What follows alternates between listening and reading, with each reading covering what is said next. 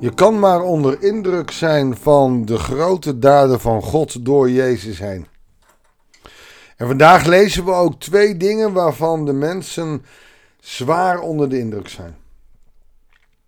En het zou ons kunnen helpen als we daar ook wat meer, ja, wat zullen we zeggen, ontzag voor hebben.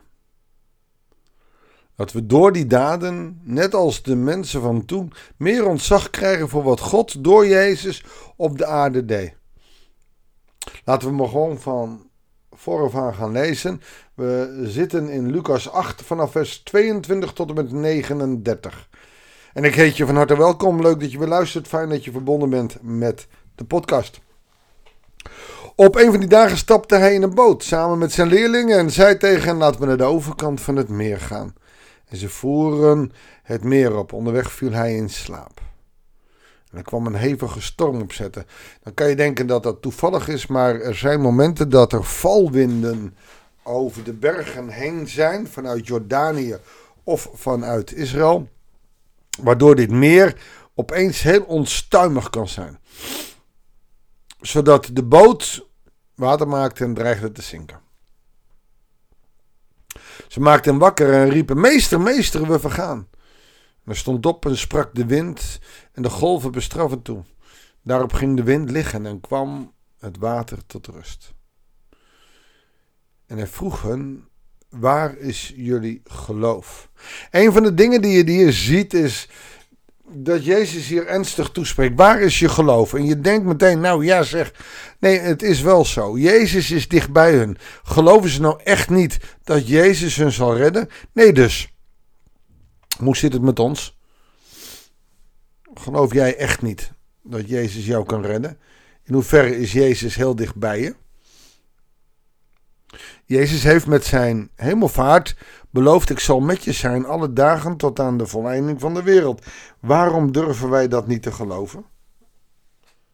Waarom is dat elke keer voor ons dan weer vernieuwend?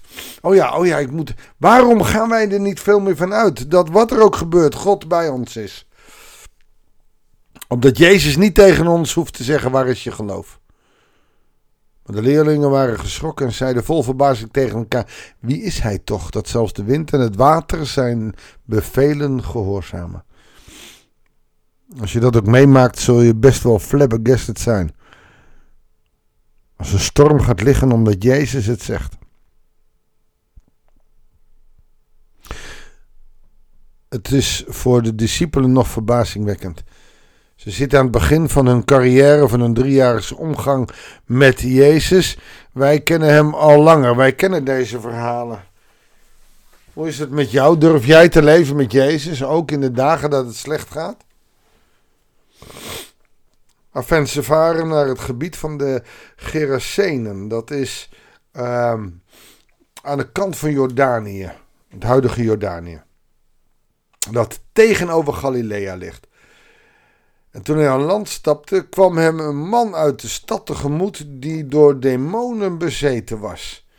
Deze man droeg al geruime tijd geen kleren meer en woonde niet in een huis, maar in rotsgraven.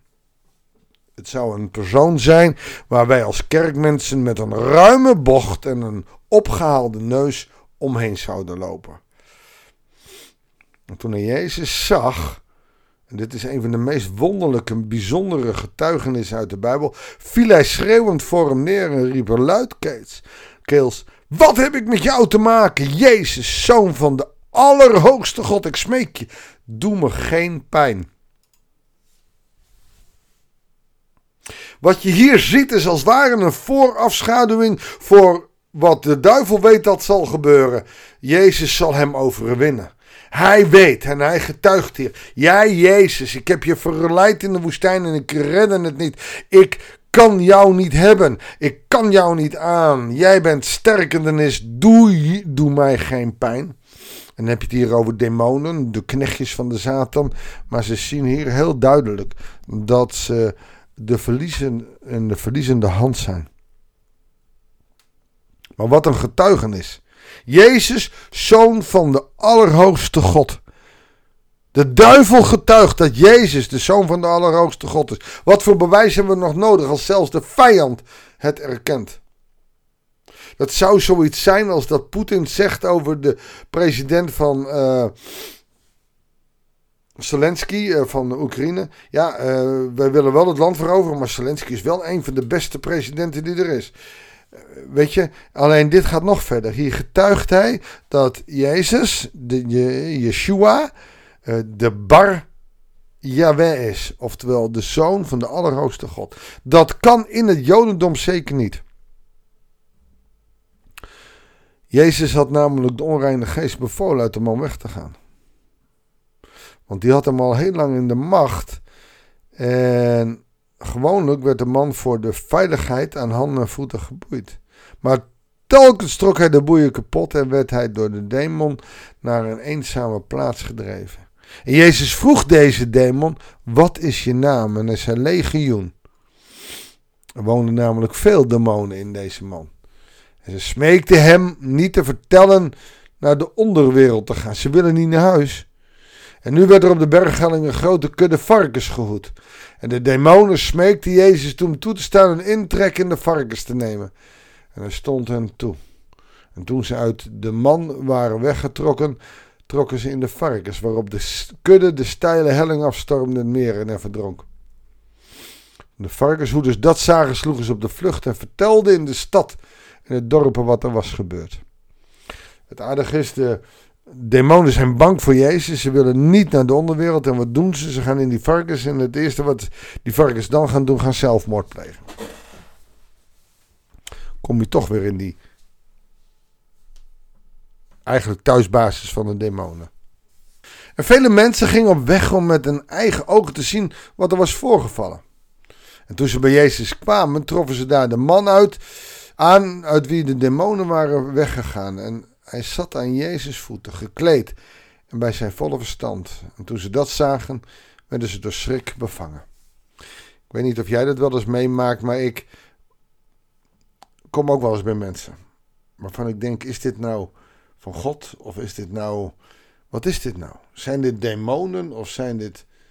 En dat is soms heel moeilijk. En ik zit in, in de stilte wel eens bij mensen en dan bid ik hier als dit heet demonen zijn, laat ze me dan zien.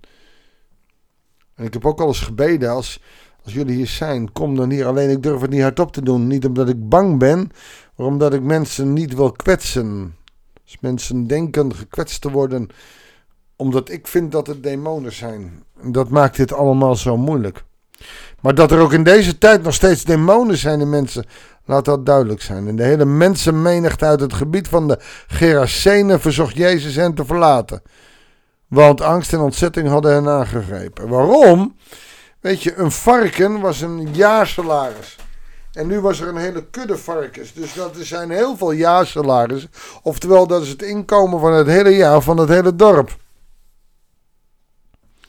En de demonen en, en de genezing, ze worden zenuwachtig. En Jezus stapt in de boot om terug te gaan. En de man die bij wie de demonen waren weggegaan, vroeg hem met aandrang bij hem te mogen blijven. Maar hij stuurde hem weg met de woorden: Ga naar huis en vertel alles wat God voor u gedaan heeft. Hij ging weg en maakte overal in de stad bekend wat Jezus voor hem gedaan had. Niet meteen Jezus achterna, nee, ga maar getuigen van wat jou is overkomen.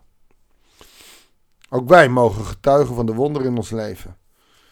En soms doen mensen dat en die worden dan uitgelachen voor mensen die altijd alles iets meemaken. En toch is het van heel groot belang om te getuigen van de dingen die Jezus in jouw leven gedaan heeft. En dat moeten wij ook doen.